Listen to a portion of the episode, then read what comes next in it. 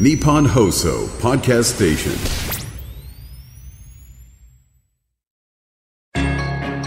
ン、番組アンバサダーの市川團十郎白猿です。このコーナーは毎回一人の障害者アスリート、チャレンジドアスリートおよび障害者アスリートを支える方にスポットを当て、スポーツに対する取り組み、苦労、喜びなどを伺います。チェアスキーヤー森井大輝です。森井大輝選手、1980年東京都あきる野市生まれの43歳。4歳からスキーを始めますが、高校2年の時バイク事故で脊椎を損傷。その後長野パラリンピックを見てチェアスキーを始め、冬季パラリンピックには2002年のソルトレークシティ大会から6大会連続で出場しています。2006年トリノ大会での銀メダルを皮切りに5大会連続で通算で銀4個、銅3個のメダルを獲得。3年後のミラノコルティナダンペッツォ大会では悲願の金メダルを狙います。森井選手がスキーを始めたきっかけは、母方の僕でいうおじいちゃんですねが秋田の出身で、すごくそのウィンタースポーツを小さな頃からしていたというのが一番の理由かなというふうに思います。近いところでですね、新潟のスキー場だったりだとか、あとは長野の方に行ったりだとかっていう、結構いろんなところに祖父に連れてってもらっていました。インターハイを目指していた高校2年生の時、事故で脊椎を損傷。森井選手は自力で歩けなくなりました。ちょうどおへその反対側の背骨なんですけども、胸椎の11番、12番をですね、脱臼粉砕圧迫骨折といって、バラバラに砕けてしまったような感じで、その中の神経を痛めてしまったので、ちょうどおへそから下の運動神経、感覚神経、自律神経がなくなってしまっている、麻痺をしているというような状態です。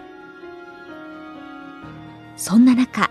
スキー板の上に椅子がついたチェアスキーに出会ったきっかけは、ちょうどリハビリの病院に入院をしているときに、そのリハビリを終えて、自分の病室に戻ってテレビをつけたときに、ちょうど1998年ですかね、長野パラリンピックをですね、見たときに、本当に衝撃を受けたんですね。というのもですね、その当時の僕というのは、障害を負ってしまって、本当にこの先将来が何も見えないような状況の中で、僕と同じ障害を抱えてた人というのが、笑顔。本当に奥歯が見えるぐらいの笑顔をしているその映像を見たときにすごく衝撃を受けて、また僕もそのスポーツをやれば、チェアスキーをやれば笑えるようになるんじゃないかなと思って決心をしました。僕が入院している病院にその車椅子を販売しに来ていた方のがですね、チェアスキー協会の副会長さんだったんですね。で、そこでそのチェアスキーの情報だったりだとか、その用具を購入することができて、本当に順調にというか、はい。初滑りまで、いろいろ教えていただきました。ただですね、僕はすぐに滑ることができたわけではなくて、なぜかというと背骨が折れてしまったので、その背骨がしっかりとつくまでは、なかなか運動というのができなかったので、2年実質、そうですね、経った時の18歳の誕生日の時の年の冬ですね、からチェアスキーを始めることができました。森井選手はすぐにチェアスキーの虜になりました。いや、もうスキーをすることだったりだとか、雪山に行くことがもうできないと思って、いたところからですね、チェアスキーを始めて、また雪山に帰ってこれたので、もう本当に楽しくて、自分の体力の限界を超えるまでスキーをしてしまって、翌日寝込んでしまう、そんなような状態でした。通常のスキーは2本の板で滑りますが、チェアスキーの場合、板は1本です。逆に2本の方が例えば2本の板をしっかりとコントロールしなければいけないのが、逆に1本になったことによって、すごいシンプルになって、僕はすごく楽でした。もう本当に、寝ても覚めてもスキーのような生活を送っていました。やるからにはパラリンピックに出たいというような思いで、はい、チェアスキーを始めたので、もう始める前からというか、はい、もう決心をした時点からパラリンピックを意識していました。2002年ソルトレークシティ大会でパラリンピックに初めて出場した森井選手。自信満々で臨みましたが、そう甘くはありませんでした。惨敗でした。もう、井の中の蛙だったなというふうに思います。というよりもですね、どこから湧いたかわからないんですけれども、すごく自信満々に、日本で1番、2番ぐらいであれば、メダルに届くんじゃないかななんていう、その甘い考えでですね、臨んだ大会だったので、本当にですね、海外の選手の滑りと体を見たときに、あ、これではやっぱり僕にはまだ通用しないなっていうふうに思い知らされた大会でした。2度目の大舞台となった2006年のトリノ大会。森井選手は大回転で初の銀メダルを獲得しました。取れるかどうかがまだわからない。そんな時に臨んだ大会だったので、メダルを取ることができて、本当にパラリンピック何度か出させていただいてるんですけれども、嬉し涙を流した最初で最後の大会ですね。2010年、金メダルを目指して臨んだバンクーバー大会では、滑降で銀、スーパー大回転で銅メダルを獲得しました。そんなシーズンだったので、そういった意味で悔しさが残る大会です。僕の後輩がこの時金メダルを獲得しているんですね。なので僕たちがやってきたことっていうのは間違いではないっていうことをその後輩が証明をしてくれた大会なので、そういった意味では僕にもまだまだチャンスがあるというふうに思えた大会でした。2014年、日本選手団のキャプテンも務めたソチ大会。森井選手は最初の種目で転倒し負傷してしまいます。ソチ大会はですね、本当にコースが悪かったなというよりも、気温がやっぱり高くてですね、雪が固まらなくて、実際に僕がスタートをした時に、もう雪がザブザブの、もう固まってなくて、雪が本当にこう緩んでいるような状態で、そこで雪を取られてしまって転倒してしまったんですけれども、本当に辛い大会だったなというふうに思います。負傷した後も森井選手は痛みを抱えながら麓にとどまり、次に滑る後輩選手たちにコースの情報を伝えていました。情報を後輩の選手たちに教えるのはですね、もう僕が転倒してしまって、じゃあそのままそれでいいのかってそうではなくて、やっぱり強い日本チームを維持しなければいけないと思った時に少しでも正確な情報を次の選手に伝えて、でその選手がいい成績を残してくれたらいいなという思いで、なんとかそのコース途中にコーチが何人かいるんですけれども、そこのところまで行ってコース状況ですねを正確に伝えたつもりです。痛みを抱えながら滑ったソチではスーパー大回転で銀メダルを獲得しました。ソチでは後輩の加納明選手と鈴木猛史選手が金メダルを獲得。チームをまとめるキャプテンとしてどんな心境だったんでしょうか。僕は取れなかったんですけれども、それを見て悔しいとはあまり思わなくて、本当に彼らともですね、本当に兄弟のような生活をずっと送って今があるので、ああよかったなっていう思いと、よしじゃあ僕も頑張ろうっていうような思いになりましたね。2018年ピョンチャンパラリンピックを前に、森井選手は現在所属するトヨタ自動車へ移籍しました。ソチパラリンピックを終えてすごく僕が強く感じたのが、その世界のレベルがすごく高くなっているというところでした。で、このままでは本当に淘汰されてしまうというか、もう簡単に追い抜かれてしまうというふうに思って、でその中で僕がどうしたらその合格以上の戦いができるんだろうと思った時に、やっぱり日本の強みは何だろうと思った時にものづくりだったんですね。でじゃあそのものづくりを、僕の中ではチェアスキーを作ろうというふうに思って、日本のものづくりの企業でトップだと僕は思っているのがトヨタ自動車さんだったんですね。で、またその時に今会長であるトヨタの会長なんですけれども、もっといい車を作ろうよっていうようなメッセージを発せられた時に、僕はそれがもうこういった思いのある方の会社であればチェアスキーを作ることができるんではないかという思いで、もういろんな方にお願いをしてその夢が叶ったような、そんな感じです。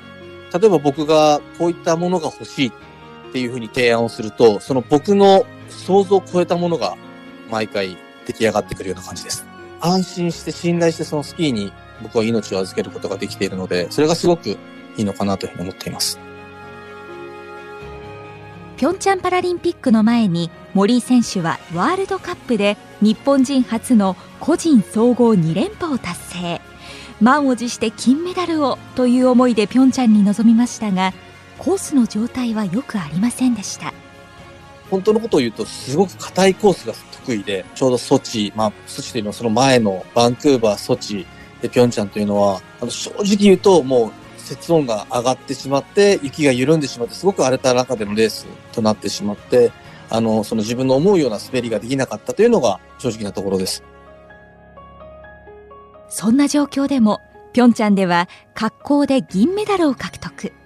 日本勢の男子では最初のメダルとなりましたが、またしても金メダルはお預けとなりました。少しでもそのいい成績を残すことによってチーム自体をこう鼓舞するといいますか、よし行こうっていうような思いになれたらいいなという思いで、はい、毎回レースに臨んでいるので、そういった中ではまず一番最初にそのメダルを取れたということは良かったなと思いますし、僕自身もその次のレース、スーパー大回転に向けて一つギアを上げることができたかなと思っていたのですがという感じです。正直僕のメダルというよりも本当にトヨタの皆さんもそうですし、僕のナショナルチームの皆さんもそうですけど、本当に皆さんに取らせてもらったメダルだなというふうに思っています。僕一人の力ではなくて、みんなで勝ち取ることのできたメダルだったなというふうに思います。やっぱりそのメダル自体を獲得することができたというのは、嬉しく毎回思ってます。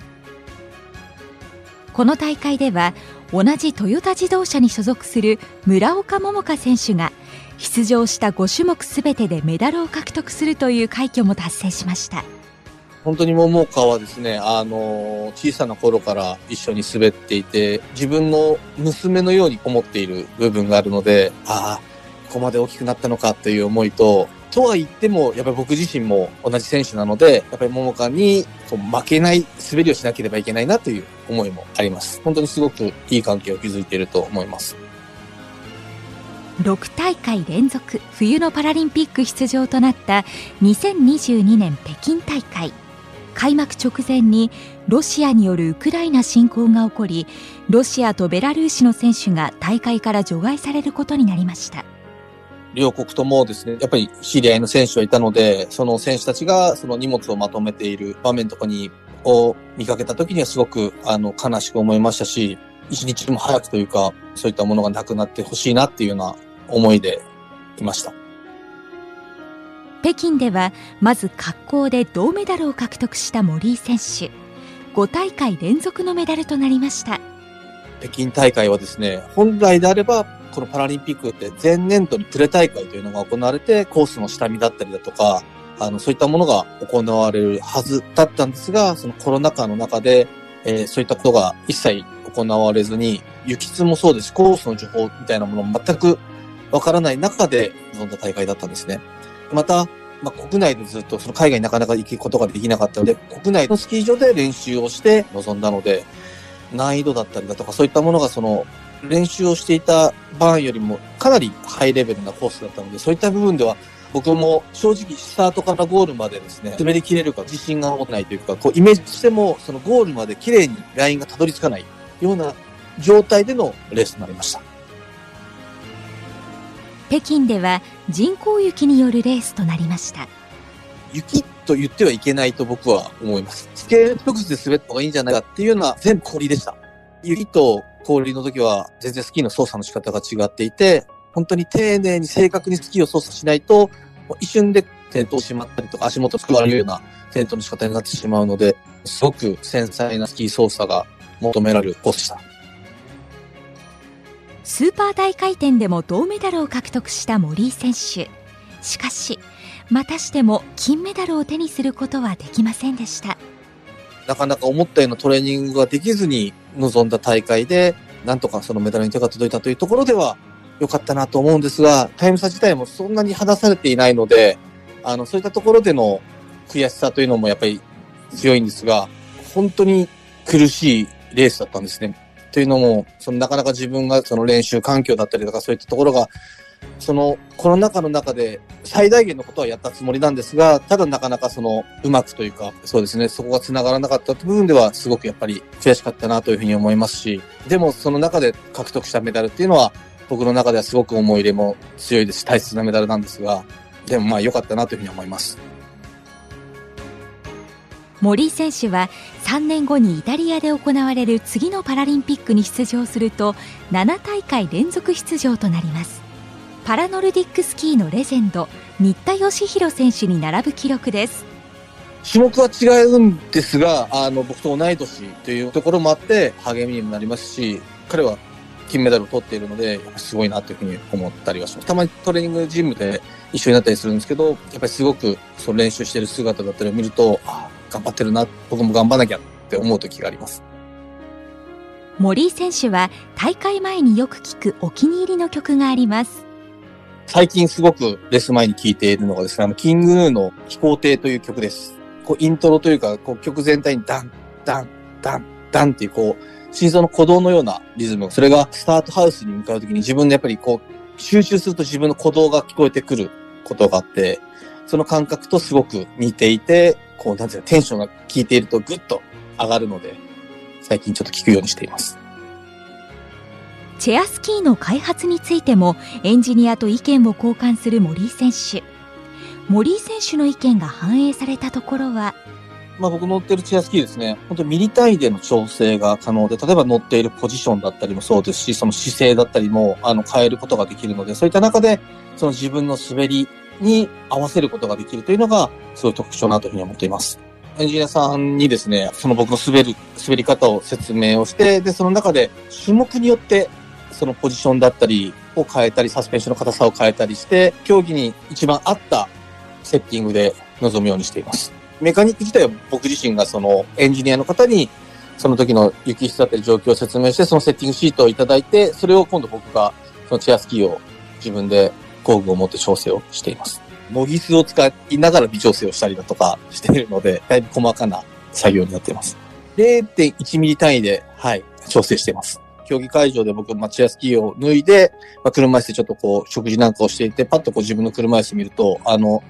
なんかどんなパーツがついてるんだろうとか、どんなサスペンションが入ってるんだろうというようなことを多分見てるんだと思うんですけど、僕の車椅子に10人ぐらい人だかりになっていることがよくあります。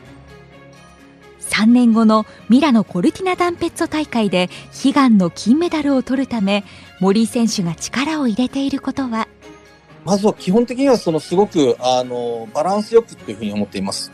筋量もそうなんですけれども、持久系のトレーニングもしっかりして、長いシーズン、確かにスキー滑ってる間っていうのは1分ちょっとではあるんですが、スキーに乗ってる時間っていうのはすごく長い時間乗っているので、そう考えると、瞬発的な筋力もそうなんですが、その持久的な筋力も必要だなというふうに思っているので、有酸素トレーニングを毎日して、その基本的な心肺機能を上げているような、そのトレーニングをしています。3年後に向けて、森井選手に抱負を伺いました。是が非でも金メダルを取りたいという思いで臨んではいるんですが、でも、ここ最近感じているのが、金メダルではなくて、その大会を本当に楽しみ抜くことができれば、その成績もついてくるんではないかなというふうに思っているので、3年後の、そして2026年のコルティナダンペッツォでは、この大会を最大限に楽しもうと思っています。直近で目標にしている大会は、来年の1月の終わりにですね、このコルティナダンペッツォの大会が行われるスキー場で、スーパー大回転という僕の得意としている種目が行われるので、そこでしっかりと次につながる成績を残すことができたらなというふうに思っています。森井選手にとってチェアスキーの魅力とは、障害を忘れることができるというところです。本当に自由になれるところが僕にとってはもう最高の魅力です。